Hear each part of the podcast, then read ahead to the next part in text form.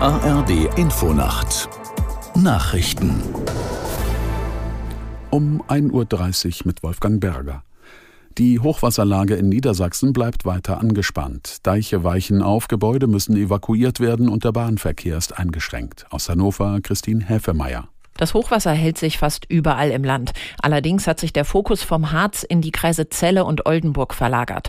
Umweltminister Mayer sieht große Probleme im Bereich der Unterweser, vor allem im Bereich der Zuflüsse. Hier drückt viel Wasser an die Deiche. Im stark betroffenen Pferden steigen die Pegelstände weiter.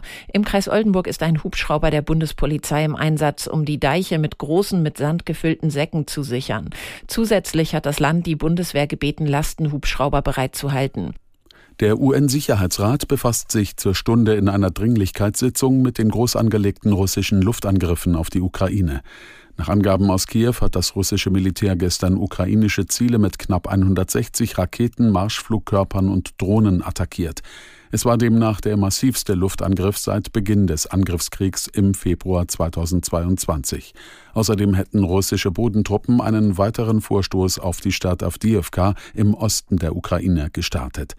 Präsident Zelensky stattete dem eingekesselten Ort einen unangekündigten Besuch ab und zeichnete mehrere Soldaten mit Orden aus. Das UN-Hilfswerk für palästinensische Flüchtlinge hat ungehinderten und sicheren Zugang für humanitäre Hilfe im Gazastreifen gefordert. UN-RWA-Chef Lazzarini erklärte, andauernde Kämpfe, Bombardements sowie der Zusammenbruch der öffentlichen Ordnung erschwerten die Lieferungen. Als Beispiele nannte Lazzarini Plünderungen durch verzweifelte Menschenmengen sowie ausgefallenen Mobilfunk. Der UNRWA-Chef verwahrte sich zugleich gegen Vorwürfe, die Helfer der Organisation kämen ihrer Aufgabe nicht nach. Praktisch alle der mehr als zwei Millionen Menschen in Gaza seien derzeit fast ausschließlich von humanitärer Hilfe abhängig, einschließlich der Lebensmittel. Frankreich lässt vom Jahreswechsel an keine weiteren aus dem Ausland entsandten Imame mehr zu. Innenminister Darmanin gab bekannt, dass die bereits Anfang 2020 auf den Weg gebrachte Änderung nun in Kraft treten soll. Islamische Geistliche, die bereits aus Staaten wie Marokko, Tunesien und Algerien entsandt worden sind, müssen demnach sichergestellten, dass sie künftig direkt von ihrem in Frankreich befindlichen Moscheenverein bezahlt werden. Damit soll sichergestellt werden, dass diese Imame nicht Bedienstete ausländischer Staaten sind. Das Wetter in Deutschland. Es ist teils stark bewölkt, zeitweise schauerartiger Regen und Gewitter, 9 bis 1 Grad.